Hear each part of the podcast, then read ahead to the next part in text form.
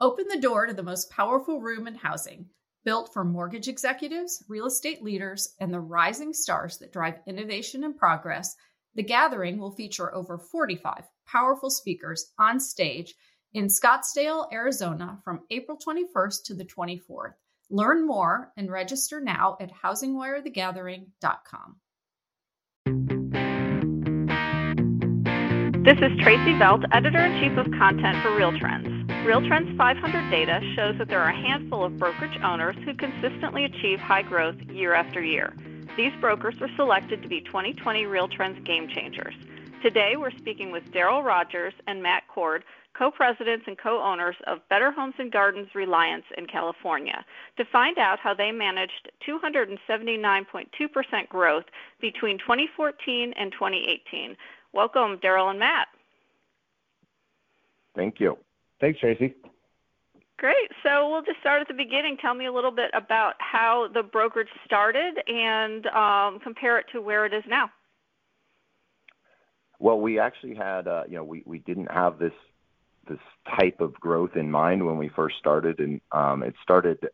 Matt and I had worked together at Keller Williams many years ago, and um, we had ended up basically selling off our Keller Williams offices, and Matt went to work with uh, Better Homes and Gardens down the Bay Area, and I just culled down to one office here in Auburn, California, with about 50 agents. And uh, my end of my franchise came with Keller Williams, and I started looking around and met with Sherry Chris, and I got really excited about the customer focused aspect of the brand um, and how they really felt the consumer was taking more power in the transaction and that that was something I was very interested in. I was coming from an area where we focused so much on the agent that I felt like we almost disrespected the consumer.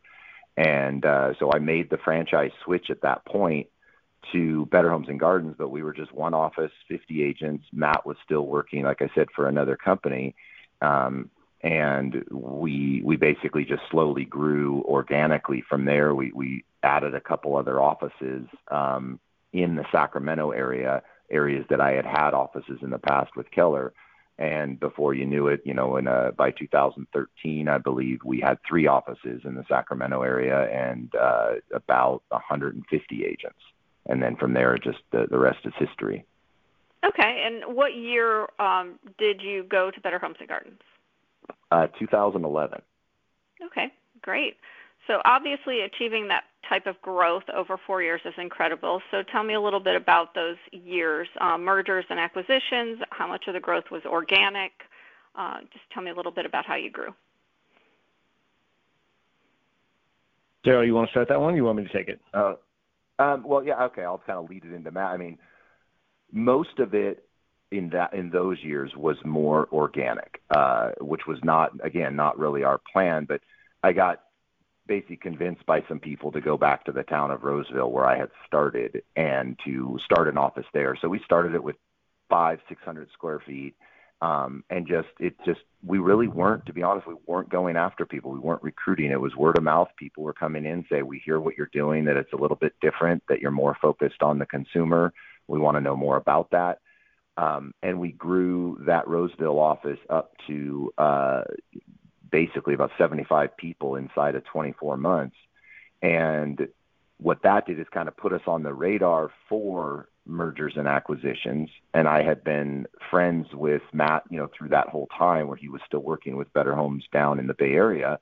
Um, and Matt and I were talking about the company down there, the the old Mason McDuffie company, and he basically said, "Hey, I think there's an opportunity here."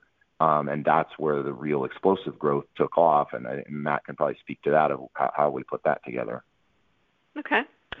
Yeah, it was uh, it was it was interesting. So so Daryl had started his his Better Homes and Gardens up in Auburn. I had been with uh, the Mason McDuffie Group, which is had been around for a long time. It was a really fairly large operation, and it got to the point where where the owner uh, of Mason McDuffie had decided that, that he'd been doing this long enough and was going to get out of the business um, and decided that he was going to sell off his offices. So we were in touch with Better Homes and Gardens and, and sort of threw our hat in the ring to see if we could we could acquire some in the uh, the East Bay, and we ended up with five offices in the East Bay in in one fell swoop. So it was I think Daryl running a very, very uh, geographically concentrated brokerage in Sacramento area suddenly became uh, nine offices spread out from from Fremont all the way up to uh, to Fair Oak. So it the growth happened fairly quickly at that point. Okay, and what year did you um, merge offices? Is that 2016?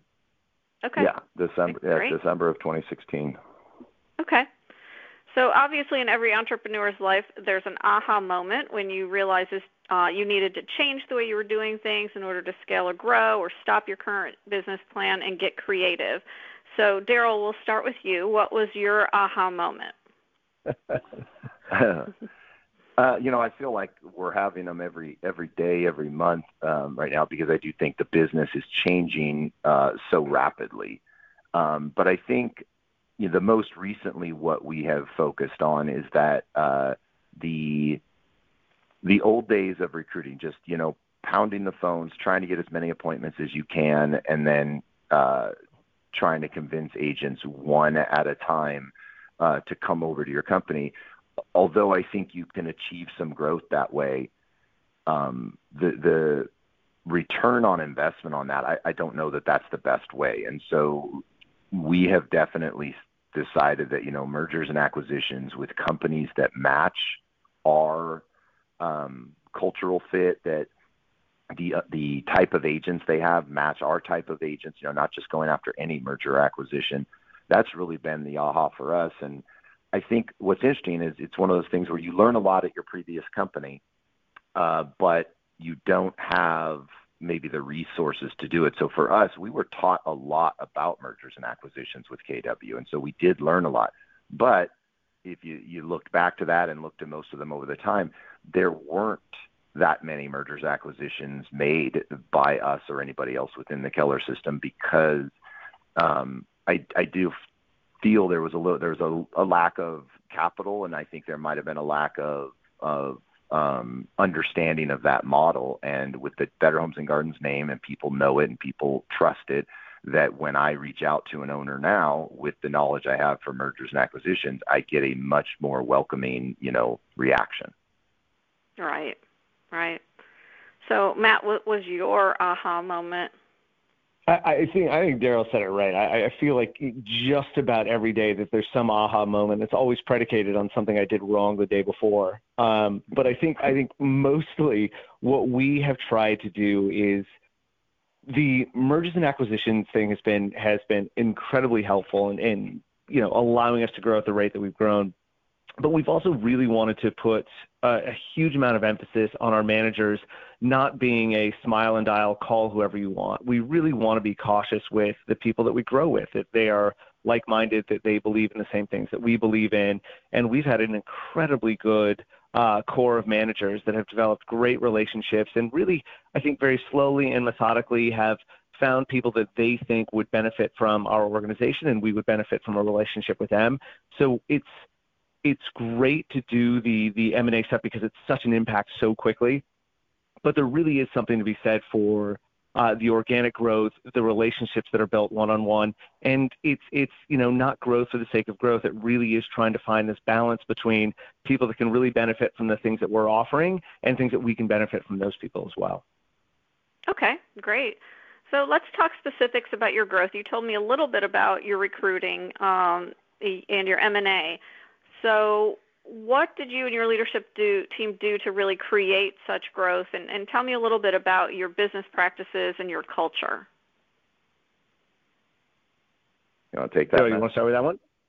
you want to start with that one? I'll jump in. Oh, okay, I can do it too. Okay, uh, I'll take it. Yeah, I think um, you know our business practices and our culture has yeah going back to the beginning. We believe um, very strongly that in the areas that we currently operate that we you know we, we it's the one thing we step up and really proudly scream from the mountaintops is we truly believe we're the only consumer centric real estate company in our geographic areas. And, and by consumer centric everything we do is about what would the consumer like as opposed to what would the agent like. And you know the way this industry has evolved if you go back 50 years it was always about what does the broker want So the the big, you know, company name, the broker of record, they would they would handle all the leads, they would handle all the transactions, and they would dole them out to their you know agents, and agents were dependent on them.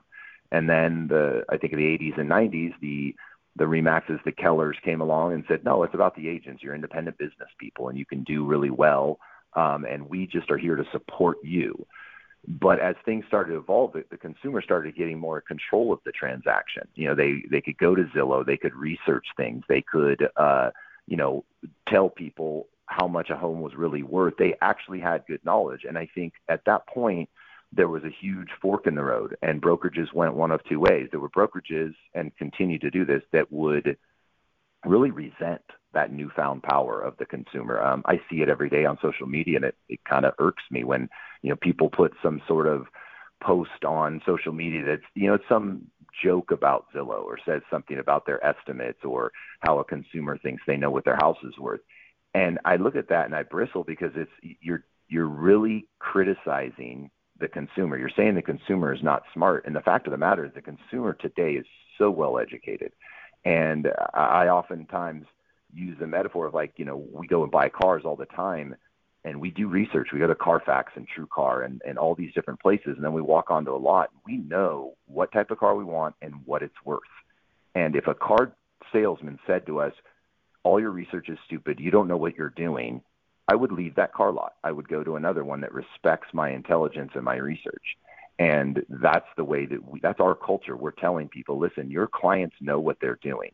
Don't assume that they don't. Don't assume that they haven't done the research. Today's consumer is extremely smart, and we listen to what they want. And so, you know, other little ways that comes in is I think for the longest time, you know, we talk about a Zillow, people got mad, but Zillow created a website that consumers loved. We created websites for 30, 40 years that agents wanted. And guess what? We lost. Zillow came in and inside of two years destroyed, you know, that that avenue if you don't learn from that and realize, don't get mad at Zillow, learn from them and go, you know what? They went to the consumer, and Zillow has a distinct advantage in that they don't have to please agents; they have to please the consumer. And right. so our our game changing moment for that was to, hey, that's what we're going to do. So if an agent says, I really want, you know, a mortgage calculator up in the far right corner of the website, and we can show them data that says, well, the consumer really doesn't care about that. Well, we're not going to make a change because the agent in our office wants it uh, you know, and because then you get 60 different ideas from 60 different agents of what it should look like. So we basically create things, we create trainings. Um, you know, when it comes to trainings in our offices, many places, uh, if you look at their calendar, we kind of have a saying here. You know, if you, if you it's it's something we stole. I can't remember the guy who originally said it, but a long time ago, you know, if you would know a man's heart, look at his bank account. You know, where does yeah. he spend his money?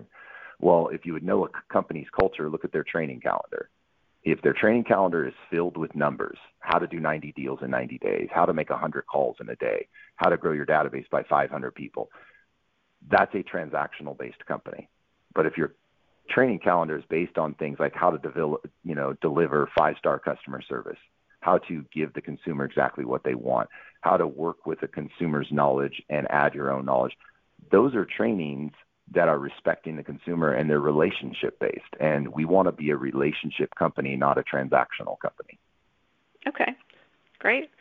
Uh, Matt, do you have anything to add to that? I don't. I don't know how you add to that. I think you just covered absolutely everything. Um, I, I, here's the here's the one thing. I mean, we we try to. I mean, that's you know our process through through all of this has really been focused on on the relationship. And and what Daryl's saying is absolutely right. And we try to distill this down to every part of our company. And one of the one of the lines that we've used forever here is we don't want to recruit or retain any agent that we wouldn't feel comfortable referring to a family member.